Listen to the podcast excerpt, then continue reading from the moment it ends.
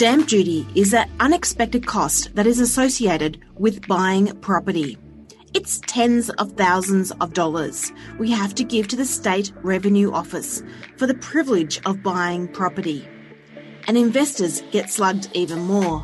Even with prices of property going up, the percentage of stamp duty is unchanged, making it an outstanding earner for the state government.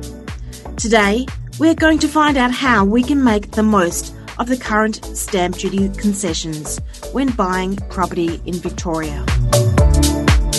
You're listening to Real Estate Right. Top experts talk about how to buy, sell, rent, and invest right. Your host is Sue Langda. Have you seen our cars on the road? Yes, Real Estate Right is getting so big that we have zippy little cars advertising the podcast and our real estate copywriting service, Real Copyright. If you see our cars on the road, give us a wave or a toot to show us how much you love Real Estate Right.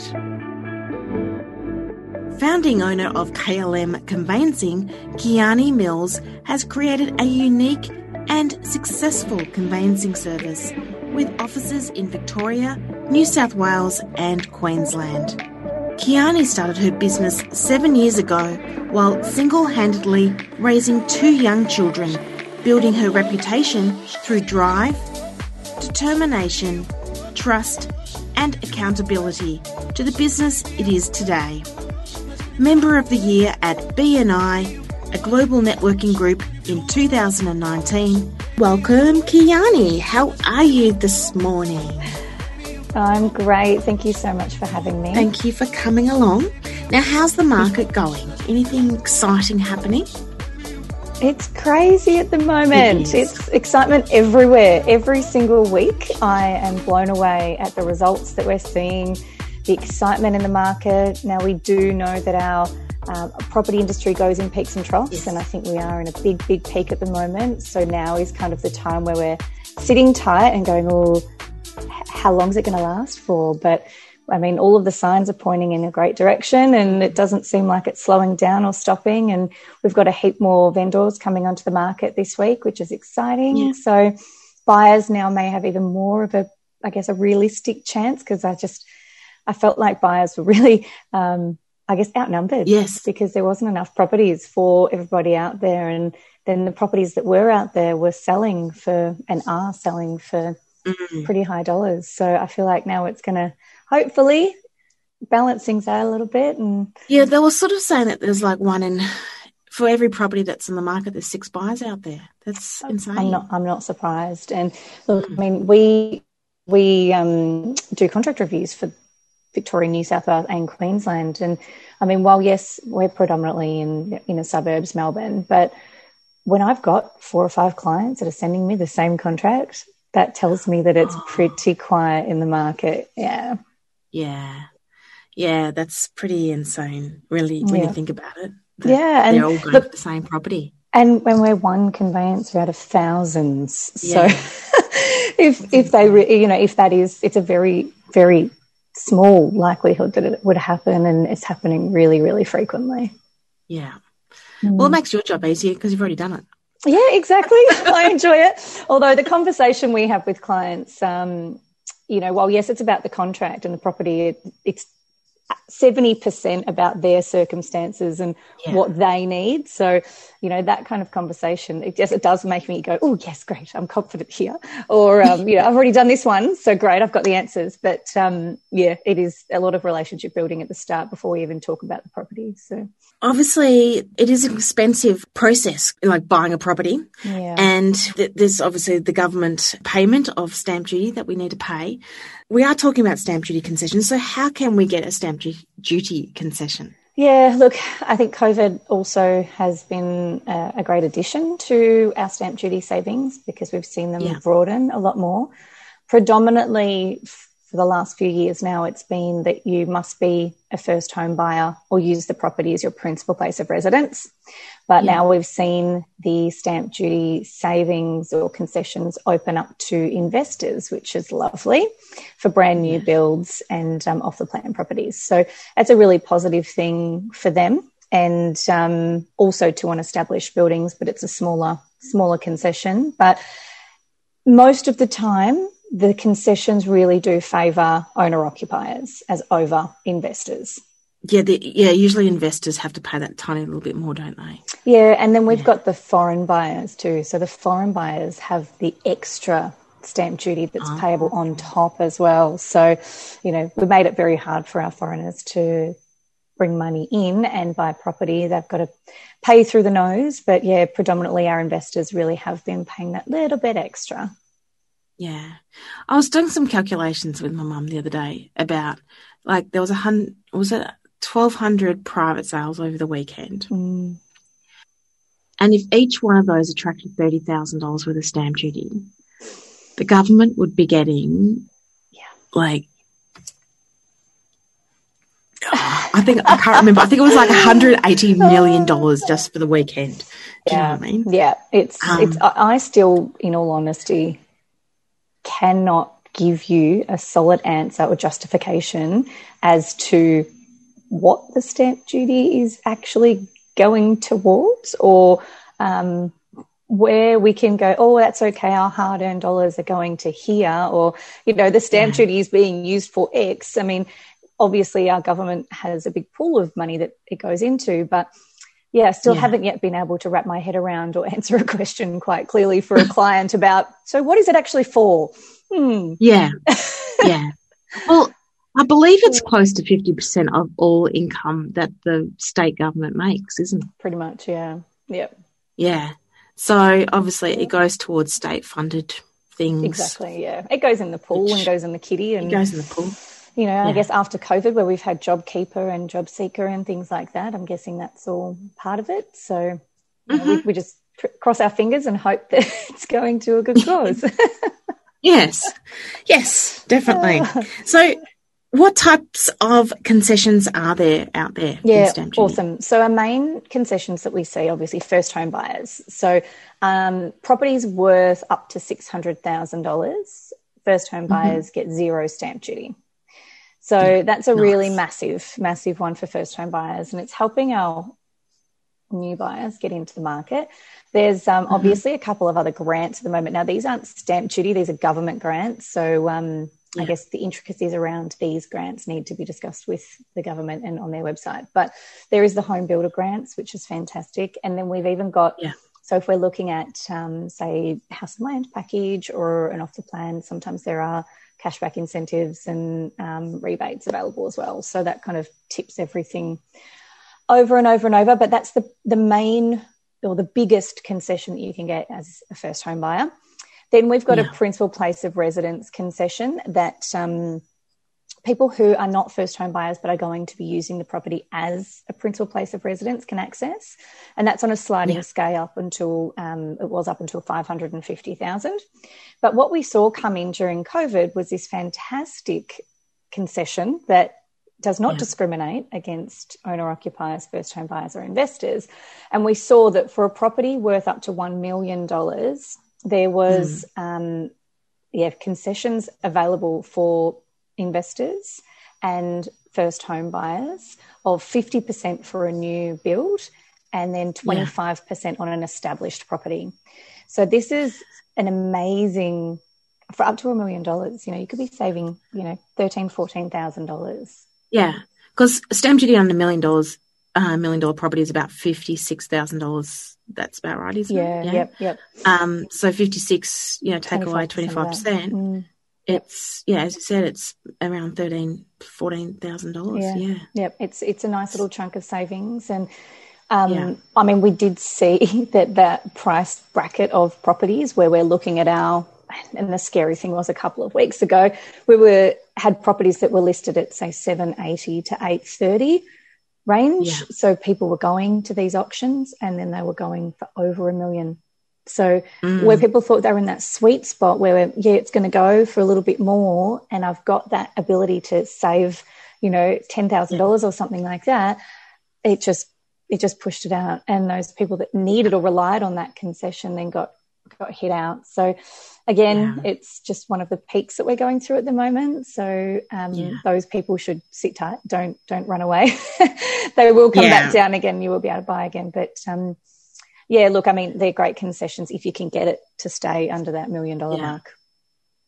Now, I guess the one thing that I suppose is my biggest bugbear is that stamp duty really hasn't changed in terms of percentages over at least the last 20 years since I've been building houses. So, for instance, it's on a sliding scale, but it's essentially around 6%. Mm, yeah. Isn't it? Yeah. So, you know, but then a million dollar house 20 years ago oh. and a oh. million dollar house now are two completely different things. 100%. Has there been any changes over the last 20s? Not really, has it? No, look, I mean, and, you know, these days, especially the last kind of 10 years, everything's done via an online calculator. So, um, yeah. you know, the old way of calculating it, you would never know if you yeah. know it just goes straight to the cap range. it was to like four percent up to two fifty, and then it was like four point five up to say five hundred, and then sort of I think once it hit like six hundred, it was a flat six percent. But then you had that sliding scale just before you got to six hundred. Then it was anything over six hundred was. That's yeah. what I recall. Yeah, um, and there are there are um, definitely milestones that it needs to reach yeah. before it jumps up in percentage, but yeah from my experience, as I said, it hasn't really changed much, at least over the yeah. last 10 years. Yeah. So it should really be about three or 4%. Mm. No. Well, uh, you're right. If we're basing it on the value of real estate now, as opposed to real estate back then, then 100%. But when people are paying more, it's putting more in the government's pockets. So I dare mm. say that that's a benefit. So let's not go backwards. Fair enough. Now, with these uh, stamp duty concessions, are there any deadlines that we need to um, be aware of to get this stamp duty? Yeah, look, in Victoria, stamp duty has to be paid at settlement. So, yeah. If you have a bank, the bank will take that stamp duty money and pay stamp duty on your behalf. If you don't, your conveyancer will do that. And technically, you've got 30 days after settlement to do it legally, but rule of thumb that the funds have to be available and in, in clear cash on the day of settlement. And yeah. then the processing then has 30 days to be processed. So it's not, yeah. I'm going to come to settlement less $30,000 for my stamp duty just because I don't have it. The bank will turn around mm. and go, no, we're not settling. We need to see those clear funds in your account. But then the bank or the conveyancer has got 30 days to process the stamp duty payment to the State Revenue Office and make sure it's all done. So mm. while the technicality gives you 30 days, I would never, ever, ever, ever rely on not having those funds available at settlement because you won't settle. Yeah. So they need yeah. to be there straight away. Whereas Queensland's a little bit different. Queensland needs to be paid before settlement within 30 oh. days of an, of an, unconditional contract or, you know, at, at, settlement, depending on how quickly settlement is. So New South Wales is just like us, but um, yeah. Yeah, again, we had this conversation last time. Queensland's a little bit backwards. they are a bit backwards, aren't they? um, so, so like some of these stamp duty concessions that, like for instance, the twenty five percent and the fifty percent. Yep. They they have deadlines, don't they? For um, yeah, so they in themselves, they the the twenty five percent, the fifty percent have only been put until the thirtieth of June. So you have to sign a contract before the 30th of June. Yeah. They did get put in and then they got extended, I guess, around the same time we went back through lockdown or one of our COVID okay. experiences. But they have, you have to sign a contract before the 30th of June to get access to that. So, okay. Um, it's not about settlement. It's just purely about signing the contract. So yeah, the stamp duty changes every time there's a stamp duty change that comes through. They make it based on the day that we sign the contract because yeah. we can't control settlement, especially with off the plans. So mm. the building the building grants, the government grants, they're a little bit different. They're based on contract signing dates and build start dates and things like that. Whereas yeah. state revenue office stamp duty, we always, you know, in I think it was 2017 off the top of my head, where we removed the investor off the plan stamp duties. It was yeah. any contract signed before 30 June got it, any contract signed from 1st of July onwards, no more stamp duty concessions. So we had a massive influx of people signing contracts right before 30 June. Six weeks. You've still got six weeks up six your sleeve. Weeks. Still got six weeks. So go nuts. um, but in terms of um, deadlines, obviously we've spoken about payment, and then there is the cut-off time. Um, I think it's just really important that people you won't get notified. One of the things that people get confused about too is that when you're signing your loan documents or when you're talking about worst case scenario figures for settlement, you'll always be notified of the full stamp duty amount. So you'll notice in the loan documents it says stamp duty, you know, say $25,000. Yeah. But knowing full well that you're a first home buyer or um, can, you're eligible for a concession we, as your conveyancers, we have an application portal directly with the State Revenue Office, and we are the ones that formulate those concessions and exemptions. Okay. Get the duty approved by the State Revenue Office, and then that duty statement goes back to the bank. So a lot of people get confused and go, "Oh my gosh, my loan documents are wrong. Why does it say full stamp duty?" And that's mm. because the actual State Revenue Office needs to verify and confirm that you're eligible for those concessions and discounts verify it through a duty statement, and then that goes to the bank. And this only happens, you know, closer towards settlement. Loan documents mm. happen right at the very start. So people get a little bit confused sometimes with that, but the yeah, state revenue office. Oh, absolutely. And it makes sense. But, you know, banks are conservative. And at the time that they're p- filling in the loan documents, yes, you've said you're eligible, but I would too.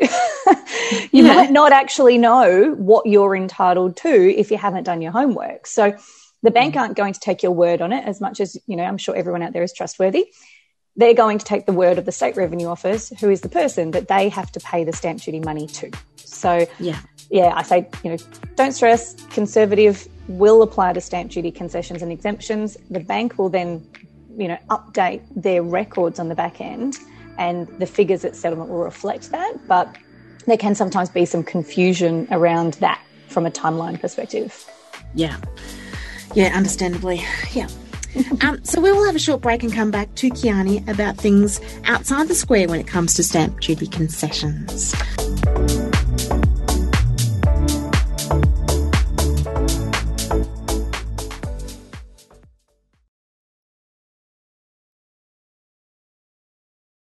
You're listening to Real Estate Right, and today we have conveyancer Kiani Mills from KLM Conveyancing to talk to us about stamp duty concessions.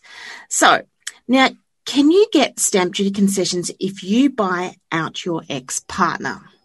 That's a really good question. And I think one of the, the trickiest things that we come up against is separations, breakdowns of yeah. relationship, transfer between spouses for tax purposes, related parties, so mother, son, father, daughter, um, cousins, anything like that. So this whole little bundle is is technically we call these our transfers. There may be a contract involved between the parties, especially if say mum and dad are selling the house to their daughter or something like that.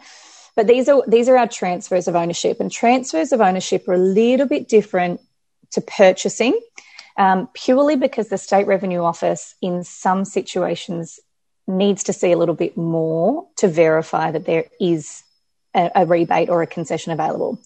So, rule yeah. of thumb if you are transferring property in accordance with a court order or breakdown of relationship or separation or something like that, um, if you're entitled to, you won't pay stamp duty again. So you've already paid yeah. it when you bought it. So husband and yeah. wife, Joe and Joe and Sarah have bought a house. So, in order for them to then transfer it, John and Sarah have separated. Sarah's keeping the house in accordance with a breakdown of relationship. The transfer of the marital home goes to Sarah, no stamp duty. Yeah. So, if and when they get to a situation where they're transferring an investment property, an investment property is treated differently. So, again, this only changed a few years ago. And it used to be that as, as long as a marital couple was changing the ownership on any property that they owned together, it was exempt. And yeah. a couple of years ago, the State Revenue Office went, well, no, that's not fair. They're making money on the investment property. While, yes, they're in a marital situation, the investment property is earning an income and is, you know, an extra revenue stream. Therefore, if any ownership changes on that, even if it goes from 50 50 to 75 25, whoever is inheriting the extra percentage of the property must pay stamp duty on that property. Mm. So on the 75 25 example, they've gone from 50 Yeah. 50. So if Sarah's inheriting 25% extra, she pays stamp duty on 25% of the value of the property. And the value of the property is not determined by a bank valuation. The State Revenue Office won't accept a bank valuation, they deem them to be too conservative. They will only accept a market appraisal from a licensed real estate agent because that represents true market value. Not even a, a, a licensed valuer for, over a, a market appraisal. Yeah, no, so market appraisal, and look, I mean, great for the clients because this is a free service that all real estate agents offer. So it's not actually costing them any extra money. But in their eyes, valuers in any means are conservative and well. they'll go based on comparable sales in the area. Whereas a real estate agent looks at the market and goes, I know this, you know, obviously, yes, comparable sales have to be taken into consideration. But Yeah. um, at the moment, who knows what could happen? Um, And Mm. market appraisal comes to us with a range. So it might be, say, 900 to a million uh, or 900 to 950. We get to take the bottom of the range as the suggested value of the property. And then Yeah. we'd have to calculate the 25% on the 900 and she'd pay stamp duty on that 25%. Wow. Yeah. So, as an investment, this is a good segue into this next question. Can you claim back that stamp duty in your tax return? That's a really good question. And this is one where I think I even need to look into the answer to this because this is definitely, I'd be speaking to an accountant or your, your tax lawyer about this. Mm. Because, I mean, the more we can get back, the better. And if there's Oh, any way to get clients their stamp duty back, then then brilliant. I mean, we get depreciation schedules for our properties, and we get to you know earn some money back at tax time on our depreciation of that asset. So maybe I don't actually know. Um, once it kind of comes to the end of settlement pass, we we pass it off to the accountant, and we have the accountant's assistance as well. So one of the other things that everyone should take into consideration when they're buying an investment property is who's going to own that investment property. Because if we Yeah. need to change the ownership, we can change it before we've actually settled. And there's, you know, there might be a small fee, you know, from the vendor's solicitor's side. Um, We don't actually charge a fee for that. But if you settled and then a week later the accountant goes, oh, no, that needs to be in the family trust, or that needs to be in one name, not two names for tax purposes, you really can shoot yourself in the foot. So no one wants to pay any more than we need to in any instance. So a bit Yeah. like before, you know, do your homework and make sure you know who's going to be signing that contract. Yes, beforehand. Yes. Yeah. Be um, just and look for the future, thinking, no, One hundred percent. And this is where Ten financial yeah, yeah, still going to keep this property. Exactly. Um, and financial advisors are brilliant at doing that as well. They really do look at the overall picture, whereas sometimes, I mean, accountants do that as well, but it's very easy to get stuck on right now. Mm. And, you know, say for instance, there was two kids involved. One was going to be turning 18, say, you know, one was turning 18 and one was turning 21 and you wanted to have those properties set up so they could be, you know, transferred to each one of those, then great, let's put it in a family trust now so that in 10 years' time we've got the flexibility to do it.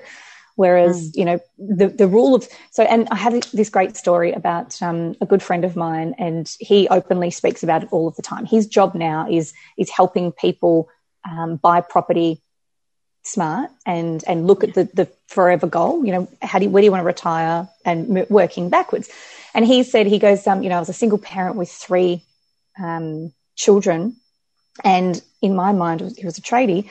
I just needed to buy property, and if I bought property and got us, you know, set up, I'd be successful and I'd be a really great dad, and I'd be able to give my kids everything I wanted. So he just went mm. out and bought property and bought property, ended up with five properties until someone I can't remember who went to him going, "Oh, so why why are you holding your property like this?"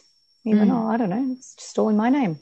And then he spoke to an accountant and said, what should I do? And he's like, oh, wow. Oh my gosh, you're paying so much more than you really should be. You're doing this, you're doing this, you're doing this. And he goes, well, I didn't know any different. I just went and bought houses in my name as I did. So he spoke to Yeah. a mortgage broker, a financial planner, an accountant and learnt how to do it correctly, changed the whole structure, saved himself so much money every year on these properties. And he's like, I just didn't know. So his job now is teaching people to do that, which is amazing. But you don't know what you don't know. And the assumption no. is, and our grandparents would have done it, just put it in your name.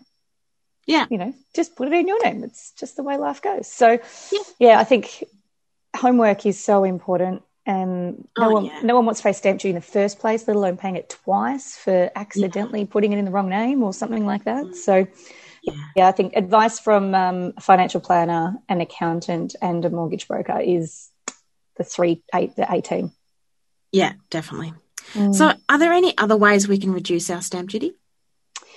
I have had questions before, and there was one thing I wanted to touch on earlier when we were talking about the transfers as well is um, related party transfers.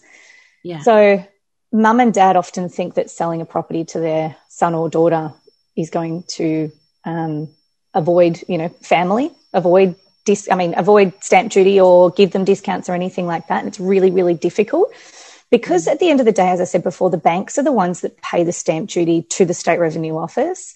Some mm. lenders out there are happy. So I'm, I'm doing a deal at the moment with ANZ Bank, and ANZ Bank are like, yep, no worries.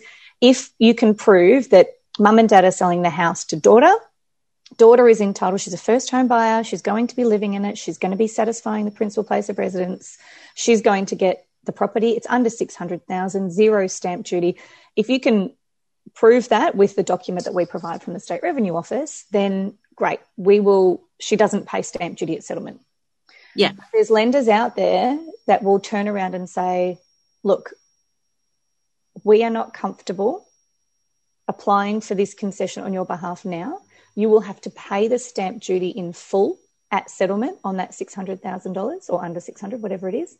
And then you must make an application to the state revenue office after settlement rebate, claim that back again. So you get it paid back, and that can take between six and eight weeks. Yeah. So sometimes it's a bit of a mixed bag. And before we do any work on it, we go straight back to the broker and go, Can you confirm if the lender is going to need stamp duty up front? Because sometimes, mm. again, if we haven't factored in that we may need to pay it up front, then it can kill the whole deal as such. But um, mm. yeah, sometimes mums and dads, you're better off putting it in the will, being very clear in the will, and just writing it out and waiting. Um, other yeah. times, you know, if you've got it set up straight and the kids have got enough cash in the bank and have everything ready to go, then brilliant, it's great. But there's a lot to do. And that's why I said, you know, at the start, our, my conversation with clients is a fact finding investigation yeah. because they might think the right thing to do is to sell them the property, but in actual fact, they may not actually be able to service the loan or have the cash available or whatever it might be. So yeah. there's just a couple of little um, intricacies there that is a it is 100% case by case basis on this yeah. scenario the blanket rule is kind of you know if buts whys and maybes coming out of everywhere um now you did touch on wills just for a second there mm. if if a house is bequeathed to somebody in a will does that include stamp duty no zero stamp duty yeah good question okay. good question yes deceased estates um, in accordance with probate will be transferred at zero stamp duty nice yeah. Nice reliever. Correct. Fun. And that's why, as I said, you know, sometimes it is best to just let the natural process follow itself out if there's no real benefit in, or if they're going to lose, not lose, but if they're going to have to contribute $50,000 now to pay yeah. stamp duty and, you know, pay the difference on their loan because they're going to be getting a loan from the bank or just sitting tight and keeping that $50,000 cash to do something else, then, yeah. you know, the big picture. It's all looking yeah. to the future. Yeah. But say it's been bequeathed to four kids and then one decides to buy the other three out. Yep. Would they then have to pay stamp duty or not? Well, that one's we would we would definitely ask for an exemption on that one because the way it works is, as I was saying before, if you're yeah. going to inherit extra percentage of a property, then technically stamp duty should be payable. You may need to pay that seventy 5% of the property. Correct. But look, and again, if they're going to be living in it and satisfying all of the requirements, hmm. Principal place of residence, owner occupier, things like that, then we can definitely, there's complex assessments. So. I've had scenarios too where, um, say, mum has put a property in her name for son, but son has paid every mortgage repayment every council rate, every water rates, every everything. They have managed and held that property. And when we set the loan up at the very, very start, it was very clear that property is being purchased for this reason to help son who doesn't wasn't able to get a loan at the moment. Complex assessment stat decs from everybody we can send it through and the state revenue office can verify if that person was maintaining the property um, you know covering all the bills acting as if it was their own which it was and the mother was just facilitating a loan on their behalf that too can get zero stamp duty or get a, refund of stamp duty as well. So there are complex again case by case basis on their scenario. We can you know ask me the weird and wonderful questions and we can do our due diligence and find out. Yeah. um, it's never a no until the state revenue office tells us a no so yeah. sometimes it doesn't hurt to try especially in those circumstances. I would 100% be um, taking that to complex assessment because none of them physically have held the property for any other reason yeah. than they're a beneficiary of a will. Yeah. So yeah, I think I'm, I'm, pretty comfortable with that, depending on the circumstances. Yeah, um, they all hold, but yeah, yeah. Sounds good. Well, thanks again, Kiani, for all your wisdom and know-how. Uh, um, so, Kiani, do you have any special offers for real estate right listeners? Always. I love coming on the show. Thank you for having me. So, anyone that comes through um, Real Estate Right, just say the name and we'll be offering 20% off the total bill for your service. Oh, good. So, how can we contact you? Well, look, social media is a pretty big thing these days, especially through COVID when we had no real other means of communication. Yeah. so, um, yeah, KLM Conveyancing is our pages on LinkedIn, Instagram, and Facebook, and obviously Kiani Mills for me. Also, you can call the office at any time 03 8282 or email me kiani at klmconveyancing.com.au. Sounds great. Thanks again. Easy. My pleasure. Now, next week we have property management extraordinaire on Sophie Line from Jellis Craig in Boroondara to talk to us about tenancy bonds and how to get your money back. Now that the new Residential Tenancies Act is in play, it will be good to see what's changed, so don't miss it.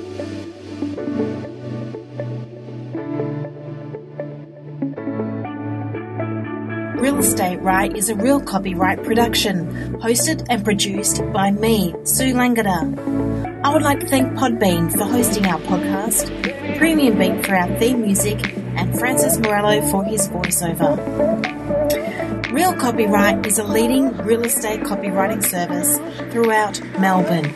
If you would like your property copywritten by Real Copyright, please book your copy through orders at realcopyright.com.au. If you would like us to help create more valuable real estate information for the people of Melbourne in this podcast, contact sue at realestateright.com.au. Thanks for listening to Real Estate Right.